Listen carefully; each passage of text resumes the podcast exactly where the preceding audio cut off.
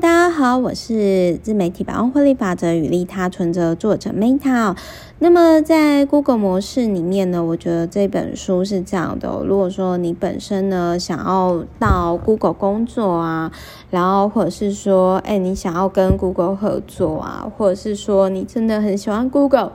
你想要投资，你想要理解他们。公社文化，我觉得这本书呢还蛮适合你参考的。那因为时间的关系有，就是说，而而且因为这个已经啊、时间上有一定程度了啦。因为这本书呢，其实是二零一四年的第一本出版。想想看，现在几年了？那企业文化呢，虽然大方向是不会变的，但是呢，就是呃，其实我觉得时间已经过很久，但我必须要讲，就是说。我在第一百三十五页哦，我觉得我还蛮认同，就是说，因为毕竟 Meta 自己也开小公司嘛，那我觉得我真的是很认同他们在一百三十五页，因为我真的有遇过，就是呃有热忱的人哦，他在面试的时候呢，他不会跟你说他很热忱。其实我觉得，如果说听众朋友有上班族的朋友，因为我离上班族已经有点远了啦，大概。因为像我开公司到现在，订阅服务到现在，呃，已经第五年了。那不过我想要讲的是说，我的确在用人上，我真的是，比如说他如果说哦，我很认真，我肯学，我很努力，其实基本上我反而会避开。为什么？我之前呢，在我遇到现在这个点剪片师之前，就是之前。有听过我 podcast 的朋友就知道，就是说我曾经有遇到，就是他就跟我说，反正他就是常常跟我私讯，然后就想要跟我套近乎这样。那这中间的过程当中哦，其实我也是蛮谢谢他有推荐我不错的资讯或者是书籍，但是商场上就是这样一码归一码，我跟你好是一回事，可是。我会不会用你，或者是我会不会跟你合作，还是取决于你的实力。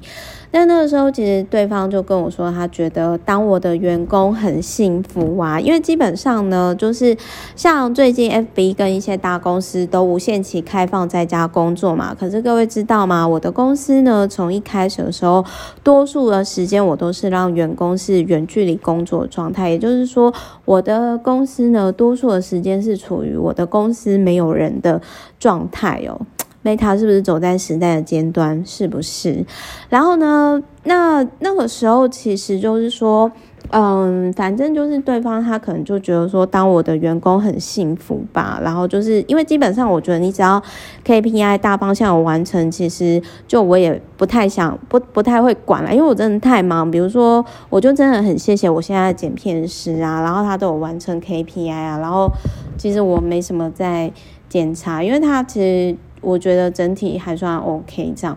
然后呢，然后然后就是反正之前就曾经发生了，就是自己跟我说他很有热忱，他很认真，他很想学的那个那个想要来应征我剪片师的，不是现在这个剪片师，是另外一个男生，然后他年纪好像比我大一点吧，然后我就想说哦好啊，就是我其实是很愿意。跟不同的人合作，以及给机会的人，那我就说好，那不然就是可能要先 demo 片给我。可是呢，对方就一直跟我说他很有热忱，然后居然跟我要电竞的笔电哦，就是等于说，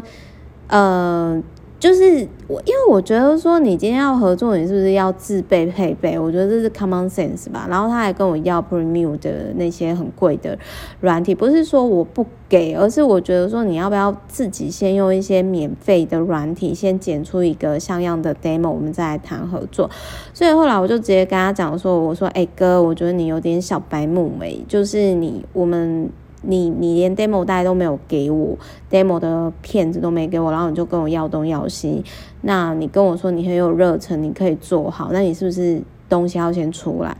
所以我想要说的是呢，就是如果你今天是有一定的因，呃，不论是，其实我觉得你只要可以证明可以帮公司获利，如果你是或者是达到呃公司所要 KPI，其实你你到哪里。呃，大家都会很欢迎你。然后我想要讲的是说，有料的人他不会一直跟你强调自己的头衔，实战派的人不会一直跟你说他很强，他很厉害，因为你一定可以感受到。OK，就是这样，希望可以提供给就是想要。总而言之，就是我也祝福大家，就是如果你真的想要去 Google，然后或者是说，呃，你你想要成为 Google 的一员，或者是说，哎，你真的很喜欢 Google 这家公司，想要投资它，也希望这本书可以成为大家的祝福。然后呢，我真的今天很神经病，我终于录完了，那明天见，OK，拜拜，大家晚安。